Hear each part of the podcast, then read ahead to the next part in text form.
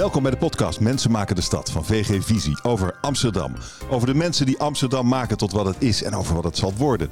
Over hun plannen, over hun dromen en over wie ze zijn. Als je wilt zeggen van hé, hey, die grachtengordel horen geen toeristen te lopen, dat vind ik echt je reinste onzin. Dat is een openluchtmuseum.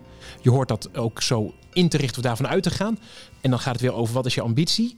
Ik zou zeggen, dat is de ambitie, maar wel op een manier dat dat een leefbaar uh, openluchtmuseum is waar de wereld van hoort te kunnen genieten. Ik spreek met Jeroen Lokers, directeur van Cashman Wakefield Nederland en vastgoedman van het jaar 2020. Jeroen, fijn dat we elkaar spreken. Leuk. Ja, heel leuk om te zijn. Um, op je zestiende was je voor het eerst in Amsterdam vanaf de Veluwe in je leren jackie in de grote stad. Ja. Hoe was dat? Daar heb ik hele mooie herinneringen aan. Dat leren jackie kocht ik zelfs op het Waterloopplein. Wat is je, dat, dan is dat je eerste herinnering. En wat is je mooiste herinnering? Mijn mooiste herinnering, dat zijn toch wel met een bootje varen s'nachts na een leuke avond, verschillende cafés gezien, terug naar huis, vlak bij de Amstel. De rust, de lampjes en toch het gevoel te hebben dat je in een wereldstad zit. En wat was dat voor een ventje, dat knulletje van 16 toen? Dat knulletje van 16, dat was een jongen die heel eigenwijs was. Heel erg rood haar had. Misschien ook wel een beetje onzeker was. Uh, grote mond had. En uh, ik denk heel veel dingen nog niet wist wat hij wilde doen. En, en rond een jaar of 16 veranderde dat een beetje. Ik, ik was iemand die heel veel knutselde en werkte aan oude brommers, viertakbromfietsen. Ik verhandelde ze. Ik verdiende daar best wel wat geld mee ook. Ik haalde ze uit het hele land. En uh, ja, dat is wel een baas geweest, ook misschien voor wat zelfvertrouwen en identiteit. En wanneer dacht je, ik word uh, vastgoedbaas?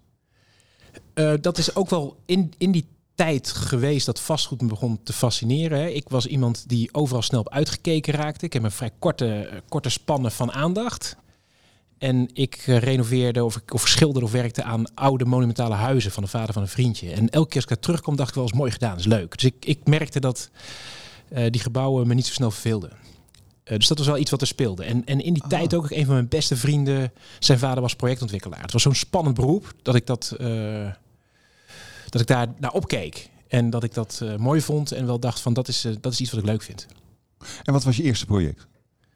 Ik ben vervolgens uh, algemene economie gaan studeren en voor Ballas Nederland gaan werken als junior projectontwikkelaar. En het eerste project wat we daar deden was een project, een kantoorgebouw naast Ahoy in Rotterdam. En dat staat er natuurlijk nog steeds. Dat project is er nooit gekomen. Dat is, oh, dat is er nooit gekomen. Ach. Ja, dat, dat, okay. dat is dat, dat, dat het, het moeilijke van projectontwikkeling is dat die tijdspannen van, uh, van het plan naar realiseren, dat zijn zulke lange periodes. En dat zijn periodes misschien bij Ballas Nedum, grote projecten, integrale projectontwikkeling van 10 tot 15 jaar. En ja, ik geloof niet dat, ik dacht toen in ieder geval niet dat ik ergens 10 tot 15 jaar uh, zou gaan werken eigenlijk een beetje te lang. Dan vind ik ook de voorfase, de acquisitiefase het leukste.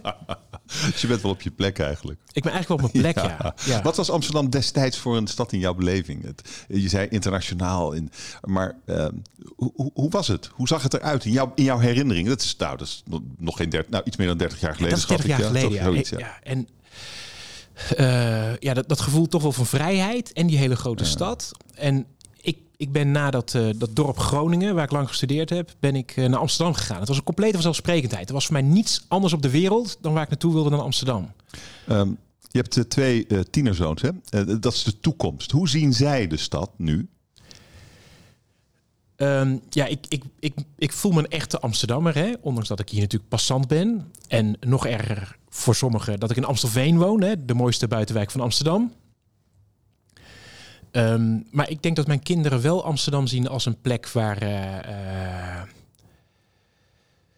waar zij vrij zijn. Hè? En, en dat is makkelijker om dat te zeggen in Amstelveen, wat nog wat rustiger is.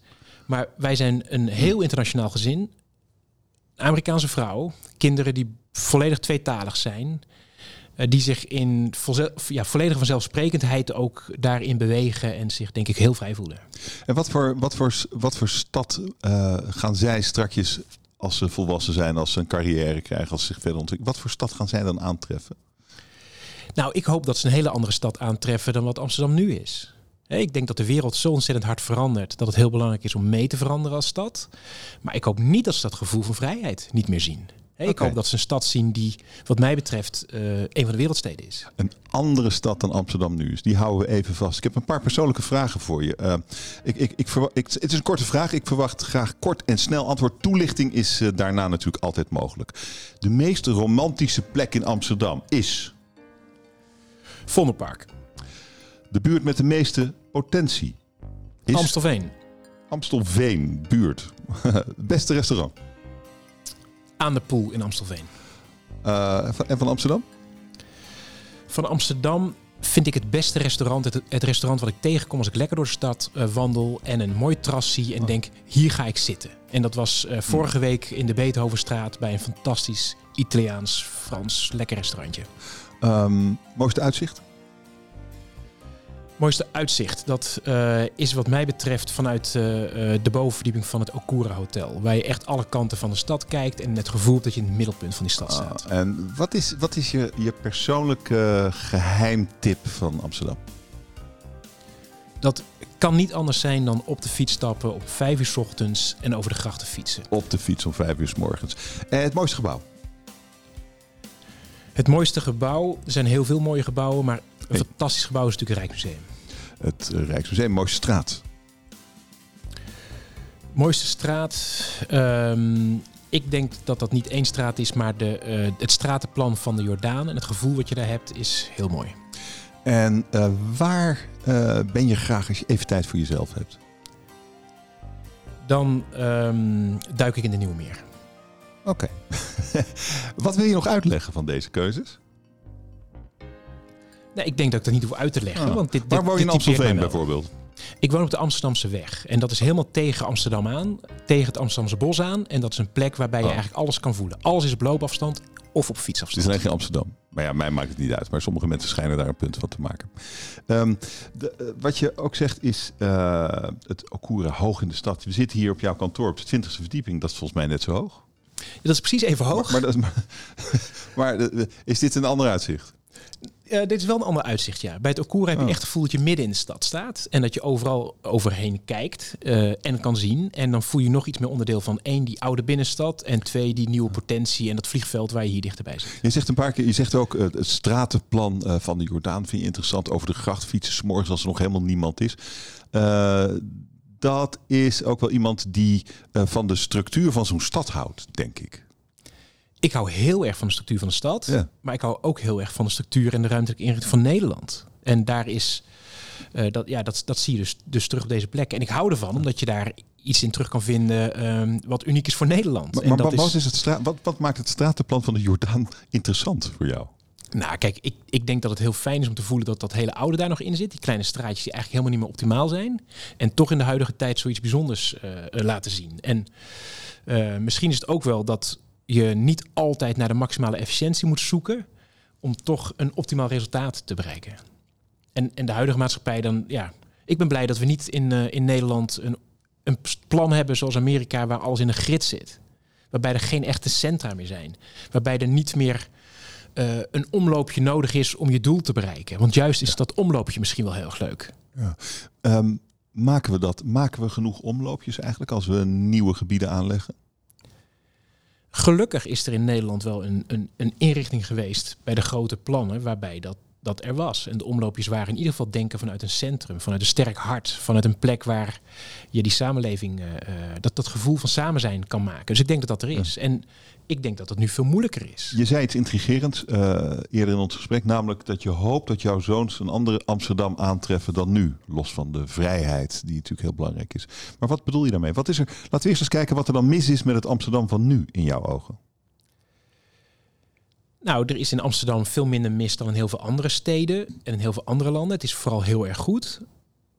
Alleen als er zulke maatschappelijke veranderingen zijn wereldwijd, globalisering, um, een aantal bedrijven die sterker worden en heel veel bedrijven die erin gaan verliezen, een digitalisering van een maatschappij, dan moet je goed opletten dat je stad daarin blijft meebewegen en uh, straks ook nog de relevantie hebt die, die je nu hebt. En dat het straks ook nog zo leuk is zoals het nu is, ondanks dat misschien bewoners wel iets heel anders willen. He, want bewoners willen andere dingen over 10, 20, 30 jaar. En ik hoop dat Amsterdam en Nederland uh, die magneet blijft uh, voor plezier, vrijheid, ambities realiseren zoals ik dat ervaarde 20 jaar geleden. En wat is daarvoor de bedreiging? Uh, de bedreiging is denk ik dat um, dat, dat, dat heel veel mensen, ik zelf misschien ook wel, het vaak moeilijk vinden om te veranderen. En als je wil blijven wie je bent, dan uh, denk ik dat het achteruit gaat. ik denk dat je de unieke dingen moet vast proberen te houden en daarbij dan heel erg veranderen om dat unieke juist vast te kunnen. Oké, geef eens een voorbeeld daarvan. Uh, het voorbeeld is dat we merken dat de maatschappij internationaler wordt, opener wordt. De basis van misschien wat Nederland ooit was. Hè. Wij zijn een, een land wat in de wereld dingen deed. Um, en die openheid, dat houdt ook in dat je moet willen faciliteren dat mensen die graag willen bijdragen aan de ontwikkeling van de stad, dat toeristen die hier graag willen komen, dat, dat je niet daarvoor sluit, maar juist voor opent. En op een manier voor opent dat je de, een bepaalde unieke kwaliteiten, waarom veel van die mensen hier willen komen, namelijk de leefkwaliteit, dat je dat beschermt, maar niet protectionistisch wordt. Hmm. Niet zegt Amsterdam is van de huidige Amsterdammers die daar nu net even een paar jaar wonen. Maar wie zegt dat dan? Nou, ik zie dat in veel beleid dat dat wel zo gaat. Geef daar eens een voorbeeld van, een concreet voorbeeld. Een concreet voorbeeld is bijvoorbeeld dat uh, iets wat zo uniek is in de wereld, dan krijgen we de discussie over de woningmarkt dat dat duurder wordt. Dit wordt duurder. Er willen hier meer mensen komen en meer mensen zijn. Dus het duur worden hou je niet tegen. Maar misschien beschermen dat grote groepen hier kunnen blijven wonen op die mooie plekken, dat kan je misschien wel organiseren. Uh, als hier meer mensen willen komen, dan uh, kan je twee dingen doen. Je kan zeggen we gaan harder uh, groeien om dat te faciliteren. Of we gaan proberen dat die mensen niet komen. Maar die mensen niet meer laten komen, dat is een gepasseerd station. Dat lukt niet als je de mooiste musea van de wereld maakt. Dat lukt niet als je een aantal dingen zo ontzettend goed voor elkaar hebt in Nederland. Namelijk. Um, dat we scholen hebben waar, eh, waar iedereen naar dezelfde scholen kan gaan zonder dat de elite naar zijn eigen scholen gaat. Dat je een omgeving op straten waar iedereen door elkaar heen loopt en door elkaar heen woont. Dat zijn kwaliteiten die op heel weinig plekken in de wereld te vinden zijn. En daar moet je zuinig op zijn. Als je het protectionistisch gaat doen of nog verder belemmert die ontwikkelingen, dan vrees ik dat het. Uh, nog veel duurder wordt. Want die mensen gaan blijven komen. En dat zien we ook de laatste tijd. Maar hoe wordt het dan belemmerd? Want uh, volgens mij zit er, zit er een, uh, een, stadsbestuur dat juist probeert om ervoor te zorgen dat mensen met lage inkomens ook in de stad kunnen wonen. Of in elk geval er vlakbij. Uh, die stad die. het politieke gevoel is in elk geval niet volgens mij wat jij beschrijft. Maar blijkbaar zie je iets anders in de praktijk. En daar ben ik in geïnteresseerd. nou, Kijk, we, we, hebben het geklaag over toeristen natuurlijk de afgelopen jaren gehad. Toeristen, ja. Wat ik best begrijp. Ja. Hè? En, maar dat alleen maar klagen en geen toeristen, dat is daar niet de oplossing voor. De oplossing is denk ik toch veel beter faciliteren of zorgen dat de toeristen hier komen die je wil hebben. nou, de oplossing in, de, oplossing in de stad is er mogen geen kaaswinkeltjes meer. Terwijl het probleem natuurlijk een heel ander probleem is. Het probleem is dat je een bepaald uh, soort uh, een deel van de toeristengroep oh, je, hebt, je hebt het over toeristen, niet over bewoners. Oh, ik heb het over, ook over bewoners. Ik heb het over, over. Het gaat mij meer om van. Pak je de oorzaak aan of pak je het symptoom aan? En ik merk dat er te vaak, te snel, ook in de korte politieke tijdsframen, het symptoom aangepakt wordt. En dat zie je in de woningmarkt, dat zie je in de kantorenmarkt, dat zie je in hoe we met elkaar omgaan en leven. En het, het verbieden van uh, Nutella-winkeltjes en kaaswinkeltjes en dat soort dingen, dat is volgens jou symptoombestrijding. Ja. En wat is er nodig dan? Nou, dat, dat ik denk dat je nog een duidelijkere, betere visie op de toekomst van jouw stad maakt. Hè? En ik zeg heel vaak dat het dan niet gaat alleen om Amsterdam, maar om het stedelijk gebied wat wij hier in Nederland gecreëerd hebben. Dat je ook beleid moet voeren op dat niveau.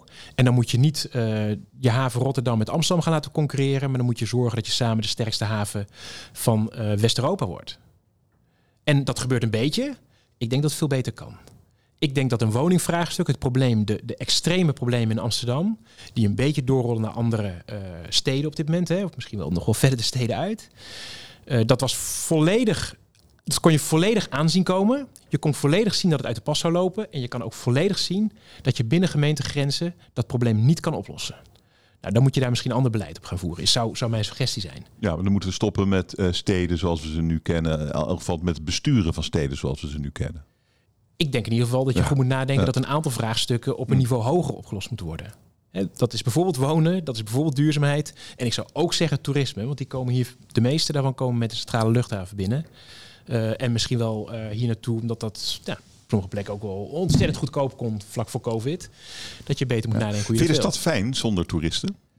Ik vind de stad altijd fijn. Ja, maar zonder toeristen. Ik ga niet voor niks om vijf of zes uur s ochtends uh, fiets ik over de grachten. Dus natuurlijk is dat zo. Maar ik, ik durf ook wel te beweren dat ik op elk moment van de dag, op elk moment van het jaar, behalve Koninginnedag misschien, kan ik die stad, dat gevoel van een een stad zonder toeristen zien. Maar als je wilt zeggen van hé, hey, die grachtengordel horen geen toeristen te lopen, dat vind ik echt je reinste onzin. Dat is een openluchtmuseum. Je hoort dat Hmm. ook zo in te richten of daarvan uit te gaan. En dan gaat het weer over wat is je ambitie. Ik zou zeggen, dat is de ambitie, maar wel op een manier dat dat een leefbaar eh openluchtmuseum is waar de wereld van hoort te kunnen genieten. Hè, dit is zo uniek in de wereld, daar, daar hoort de wereld van te kunnen genieten. En dat is een ander perspectief Ja. op ontwikkeling. En, maar, en welke rol speelt eh, jouw vak daarin? Vastgoed. Nou, dat speelt een ongelooflijk belangrijke rol. En, en de rol is namelijk dat wij proberen ehm, organisaties succesvol te maken. En die vastgoedkeuze, die, dat is daar een onderdeel in. Dat faciliteert aan organisaties succesvol maken. En op die manier kijken we ook naar. Wij proberen beleggers beleggingsproposities zien, laten zien in de stad die toekomstwaarde hebben. En dan proberen we te vertellen van waar de toekomst heen gaat en wat dat voor waardeontwikkeling zou kunnen doen. En eigenlijk dus van zijn dat plekken waar mensen graag willen zijn, willen komen, willen werken, willen eten, willen plezier maken. Eh, zijn dat plekken waar niet over tien jaar nog steeds mensen graag willen komen, maar over twintig jaar nog veel meer mensen willen komen? Of nog meer plezier gemaakt wordt, of nog meer gevoeld wordt En doen, hoe we dan succesvol goeie- kan zijn? en doen we dan de goede dingen op dit moment? Kijk, ik vind het heel lastig om te zeggen, doen we de goede dingen? Natuurlijk doen we heel veel van de goede dingen. Maar ik denk wel dat het beter kan. En ik denk ook dat het Wat- vanuit een andere ambitie kan. Wat kan er beter? Nou, ik denk dat je als, eh, als Nederland echt wel weer een stip op de horizon kan zetten die een, die een ambitie verder gaat dan wat die nu gaat. Hè? En dat is mijn persoonlijke mening. Mhm. Ik wil graag dat wij als Nederland, en dan beginnen heel veel mensen heel hard om te lachen, relevant zijn. Maar ik wil graag dat wij als Nederland relevant zijn. Ik wil dat wij dat land zijn waar de wereld van denkt van zo, dat, dat is een leuk, mooi land. Nou, dat waar zijn we je- toch al? We zijn een Ehm, fantastisch land. wij zijn inderdaad een fantastisch land. Hè? Maar, maar dat land zou wel kunnen zijn dat als, als er in de wereld veranderingen zo hard gaan, dat minder plekken in de wereld re- die relevantie gaan krijgen. Net zoals dat een paar, paar eeuwen terug was. Hè? Er waren een paar plekken in de wereld heel relevant. Eh, we, daar heel veel plekken relevant. Ik denk dat we een fase ingaan waarbij minder plekken eh, die plekken zijn. Ik wil er erbij zijn als Nederland. Hè? En ik vind de transities, hoe je dat bijvoorbeeld kan zien. Londen wordt iets minder relevant. Hè, maar Berlijn wordt heel veel relevanter. Ja, maar eh, Londen, ronde, dat is misschien de brexit. Dat is misschien Brexit, dat zijn een aantal andere dingen. Maar als je gaat kijken over die wereld van waar innovatie zit, waar eh, de toekomstige ontwikkelingen zitten, waar eh, talent wil wonen, waar, waar onze jonge generaties willen blijven wonen of willen zijn. Nou, ik wil heel graag dat mijn kinderen hun toekomst in Nederland zien, in Amsterdam zien.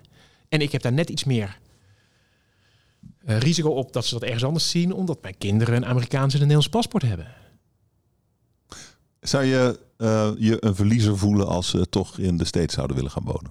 Nou, we verliezen niet. Ik vind ons als Nederland verliezend als wij niet Ja. een omgeving kunnen creëren waar mensen graag hun toekomst willen opbouwen. Hè, en, en het klinkt dramatisch zwart-wit. En het is niet zwart-wit, dat realiseer ik me echt wel. Hè, maar als wij niet die positie houden hier, dat wij onze grote bedrijven kunnen blijven houden in Nederland. De Unilevers, de Shells. We hebben zo'n mooi Booking.com hier. Op heel veel manieren. Als wij business hostile worden, dat heeft niet alleen impact op die zakelijke omgeving. Dat heeft ook impact met wat op de straat gebeurt. Het heeft ook impact op wat onze mogelijkheden zijn. Het heeft ook heel veel impact op wij überhaupt verduurzaming kunnen faciliteren. Het heeft heel veel impact of wij die sociale mooie wijken kunnen blijven maken. Het heeft heel veel impact of wij die musea hier kunnen vasthouden. Of nieuwe musea die nu klein zijn een mooie toekomst kunnen geven. Ik heb nog een paar eh, snelle vragen voor je. Ehm, dit, dit zijn eigenlijk eh, een paar dilemma's. Een dag met Femke Halsema of een dag met Erik ten Hag? Met Femke Halsema. Eh, ontspannen op de Zuidas of op het Leids- Leidsplein?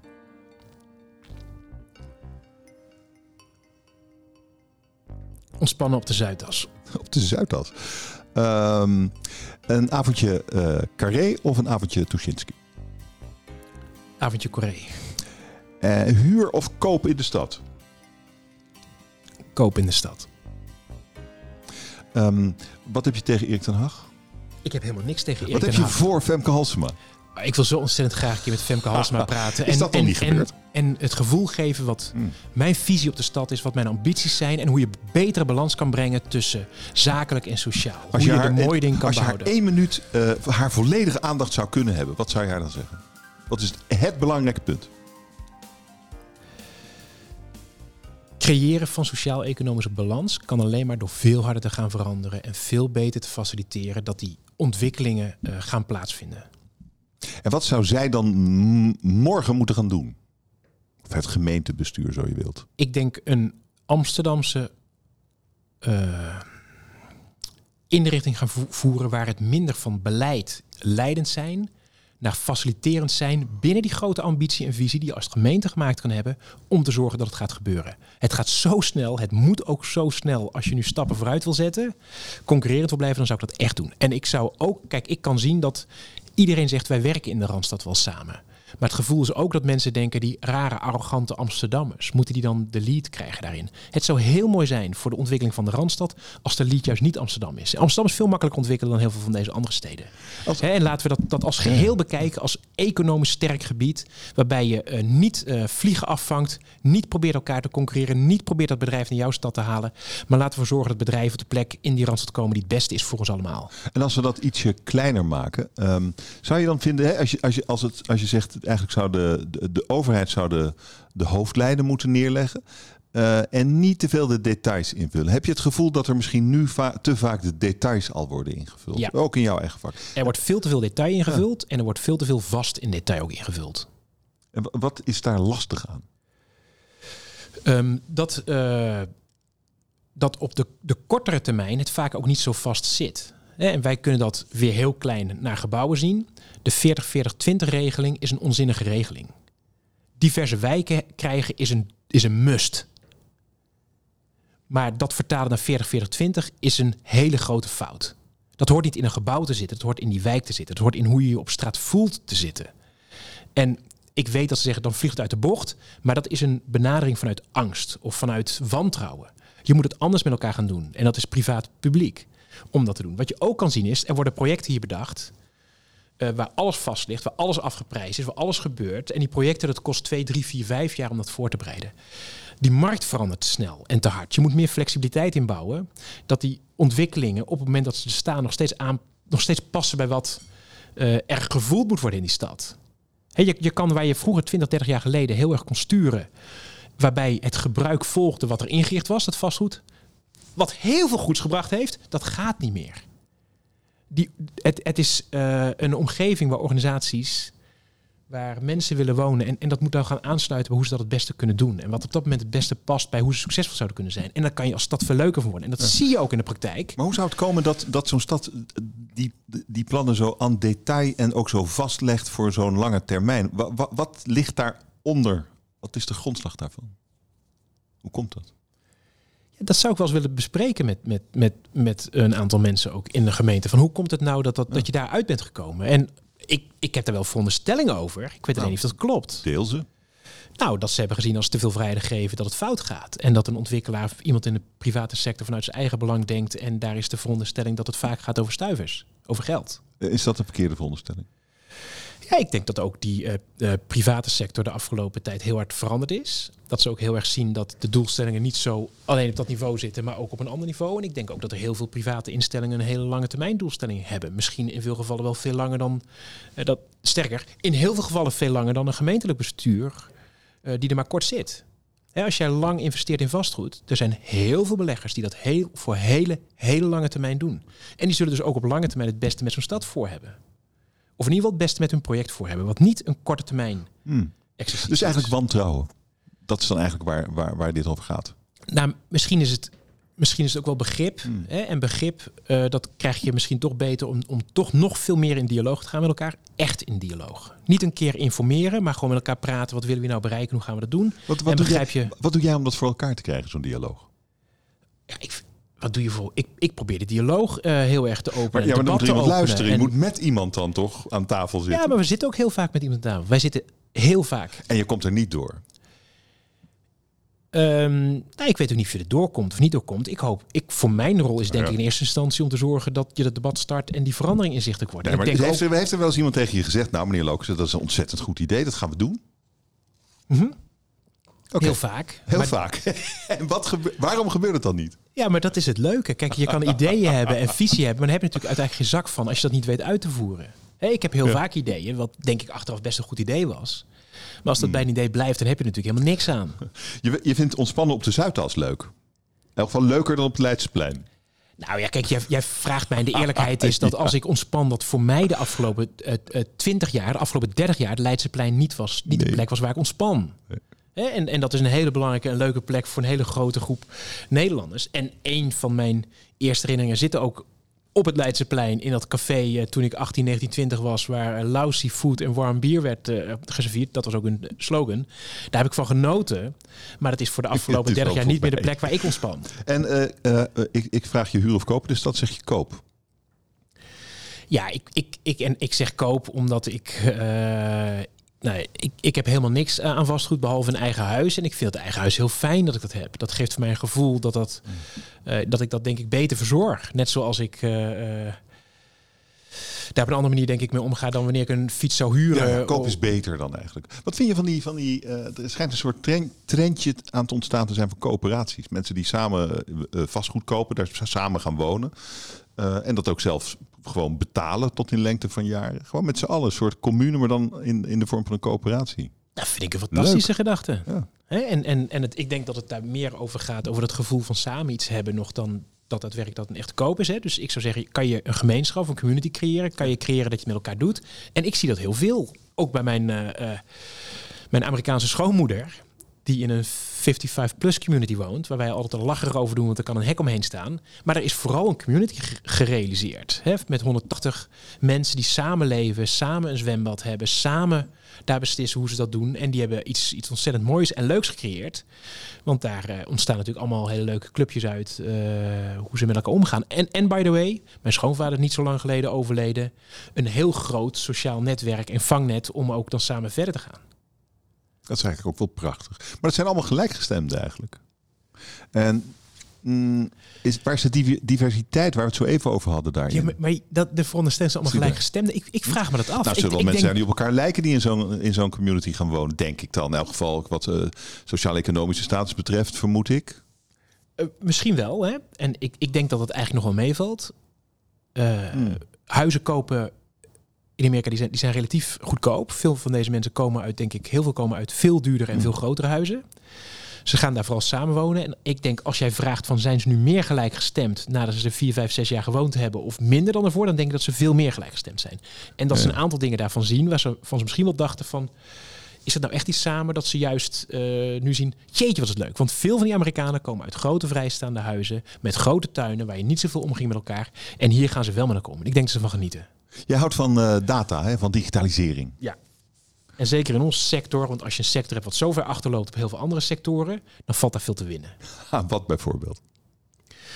Um, er valt heel veel te winnen dat je door uh, meer data-driven naar uh, deze sector kijken, maak je minder fouten. Kan je veel betere beslissingen maken. Heb je onderhandelingsvoorsprong. Kan je zorgen dat een vastgoedsector niet de aanjager van een crisis is, maar juist kan zorgen dat dat gedempt wordt.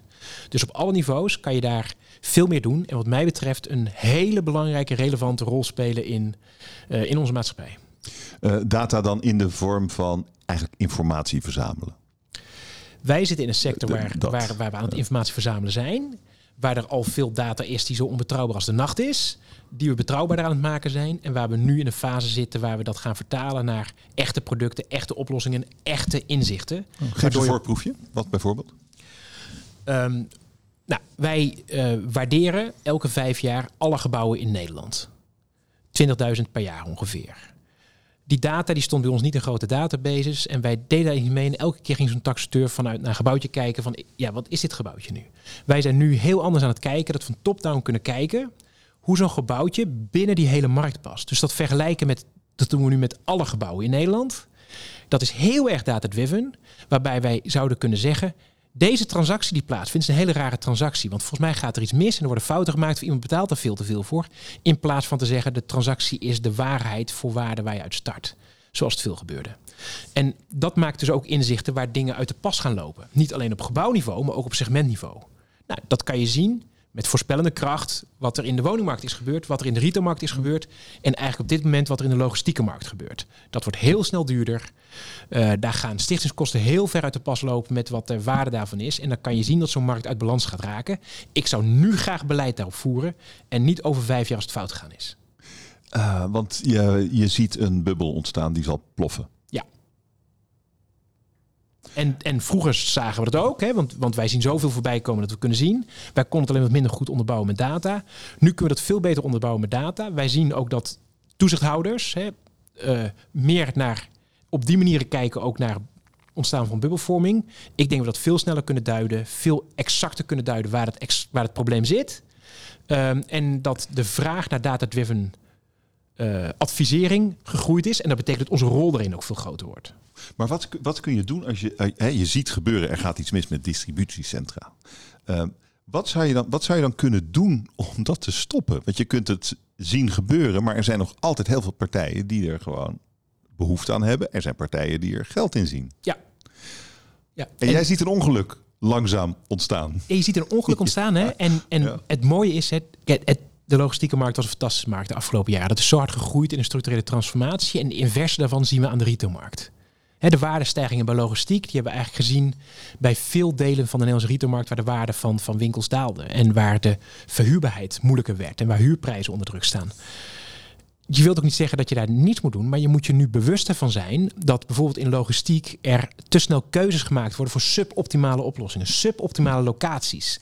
Dat zal er nu toe leiden dat er hele grote logistieke centra gebouwd worden, waar straks duizenden vrachtwagentjes te veel kilometers maken over de verkeerde wegen. Dat gaat een periode doen tot er weer ruimte komt. Dan is dat toch niet zo'n groot logistiek center. Dan hebben er al, dan is er gigantische uitstoot geweest, uh, milieubelasting, omdat dat gebouw daar staat. En zij gaan dan verplaatsen op dat moment naar die plek die ze eigenlijk toen al misschien hadden willen hebben. Daar moet je eigenlijk beter beleid op gaan voeren. En het beleid kan niet op gemeentelijk niveau. Nee, maar um, luistert er iemand als je dit verhaal vertelt? Ja. En, maar waarom zien we dan toch nog elke dag van die DC's gebouwd zien worden? Nou, omdat die keuzes zo ongelooflijk versnipperd liggen. Ja, het ja, is ja, verschrikkelijk dat een lokale wethouder beslissingen maakt die impact hebben op ons hele land. En dat is wat er nu gebeurt. Er zijn logistieke centra die worden besloten op een heel lokaal niveau bij een gemeenteambtenaar. Terwijl er vervolgens honderdduizenden vrachtwagenbewegingen heel Nederland doorgaan. Nou, ik denk dat je dat soort keuzes op een ander niveau zou moeten maken. Hmm. Nou, de grote discussie in het publiek gebeurt nu een beetje. Dus zeg, luisteren de mensen. Nou, ze zullen vast naar mij luisteren, maar er verandert wel eens in de maatschappij. Bijvoorbeeld wat we zien nu over de datacentra in Noord-Holland. Je moet erover nadenken, als die heel Noord-Holland, in die gemeentelijke datacentrum, heel Noord-Holland de stroom leeg trekt, waardoor er veel minder mogelijk is om daar te wonen of om daar uh, uh, stabiliteit te houden in, in dat systeem of andere ontwikkelingen belemmert, ja, dan moet je beter over nadenken op een ander niveau. Wat ik uh, mooi vind uh, aan hoe jij denkt, is dat je in zo'n 360 graden cirkel eigenlijk rond, rond dat vastgoed denkt. Het is, jouw wereld is veel groter dan een gebouw. Tuurlijk. Natuurlijk. Vastgoed gaat helemaal niet over vastgoed. Nee, maar is, heb je wel eens het gevoel dat je ergens anders effectiever zou kunnen zijn in het realiseren van je denkbeelden over hoe ons land eruit zou moeten zien? ja, en ik heb dan ook vaak besloten dat, dat dat niet de plek is die voor mij dan op dat moment uh, haalbaar was. Of het leukste is, ik kan op de plek waar ik nu zit een hele mooie combinatie maken tussen de transformatie die de maatschappij de ambitie waar we als organisatie zouden willen hebben, mijn persoonlijke ambitie, vastgoed transparant maken. En transparant maken betekent dat we betere keuzes maken over vastgoed en over de inrichting van Nederland. En ik denk dat Nederland daar succesvoller van wordt. Dus daar zit hier wel een hele mooie balans voor mij. Ik, ik ben niet zo poli politicus, omdat ik, omdat ik niet zo goed ben in uh, een middenweg zoeken als, er, als het beter is, als er een betere oplossing mogelijk is. Omdat ik het lastig vind om iets te moeten verdedigen waar ik niet helemaal achter sta. Hè? Want, want deals doen, laten we ook maar eens doen, dat is natuurlijk in de ene variant altijd de ultieme oplossing zoeken. En dat is een middenweg. Of althans, dat is vaak niet nou, een gebouw verkopen. De verkoper wil dit hebben, de koper wil, wil, wil, wil dat hebben. Voorwaarden en condities. en daar, daar, zoek je de optimale uitkomst uit. En in sommige gevallen doen we dat in het belang van zo'n verkoper en die koper. En dan, dan, dan doen we dat. Maar een beleid of iets voeren waar ik niet helemaal achter sta, ja, daar ben ik zo slecht in. Hmm. Ik, ik, wil graag, ik wil graag mensen proberen mee te nemen in wat de, eh, wat de ambitie is. Ik wil graag mensen meenemen in wat er mogelijk is. Het laten zien dat er meer mogelijk is dan in binnen bestaande contouren denken. En dan hoop ik dat we met elkaar zo ver mogelijk die kant op kunnen gaan. En die stad en dat Nederland waar we het over hadden, dat jij uh, je kinderen wilt nalaten. Wat heb jij daar dan aan bijgedragen uh, als je straks stopt met werken over 20 of 30 jaar? Um, nou, ik denk dat we al heel veel bijdragen. Want wij zijn vastgoed transparant aan het maken. Ja, wij, maar ik vroeg echt jou. Uh, ik ga proberen dat, we, dat wij als sector uh, serieus professionaliseren.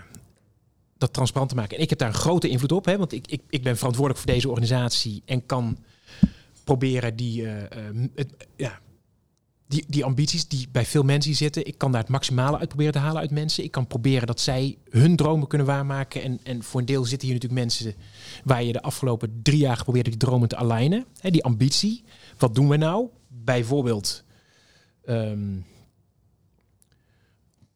heel veel digitaler maken wat wij doen. Onzinnige werkzaamheden weghalen. Zodat mensen hun tijd en energie kunnen steken op de plek waar ze echt impact hebben. Waar ze echt toegevoegd waarde hebben. Wat hun echte expertise is. En dat doen wij niet zozeer. Voor mij gaat het, gaat het niet over het kantoorgebouw, maar gaat het over werken. En het kantoor is een onderdeel, als het goed is, om dat werken zo succesvol mogelijk te kunnen doen. En die manier van denken, een andere manier van denken wat een inrichting van een land doet, een andere manier van denken wat de rol van een kantoor is. Ik denk dat dat een, dat, dat een bijdrage is. En tegelijkertijd, ik denk dat ik nala, nalaat dat ehm, Waar wij nu twijfelen of de waarde van een gebouw dat daar een marge van 20% tussen zit, gaan wij ervoor zorgen dat daar nog maar een marge van 2 of 3% tussen zit. Met het gevolg dat er veel minder fouten gemaakt worden. Met het gevolg dat een financiële crisis minder snel zal ontstaan, omdat we sneller zien waar die fouten zitten. En ik weet dat dat een grote ambitie is. Uh, en dat, en dat, het, dat is ook zo. Ik heb ook een hele grote ambitie daar. Maar ik ga er wel stapjes aan zetten om daar te komen. En ik ga ook hier nog meemaken dat wij volledig data-driven vastgoedkeuzes maken. Waarbij er een hele kleine marge van fouten zit. Waarbij je hoge expertise hebt om dat goed in te kunnen zien waarom die marge dan zit. En daar wordt mijn werk leuker van. Daar wordt het werk van iedereen die bij ons werkt leuker van. Met meer uh, analyse, meer toegevoegde waarde en minder mensen die ook kunnen wat wij hier doen. Dankjewel voor dit gesprek.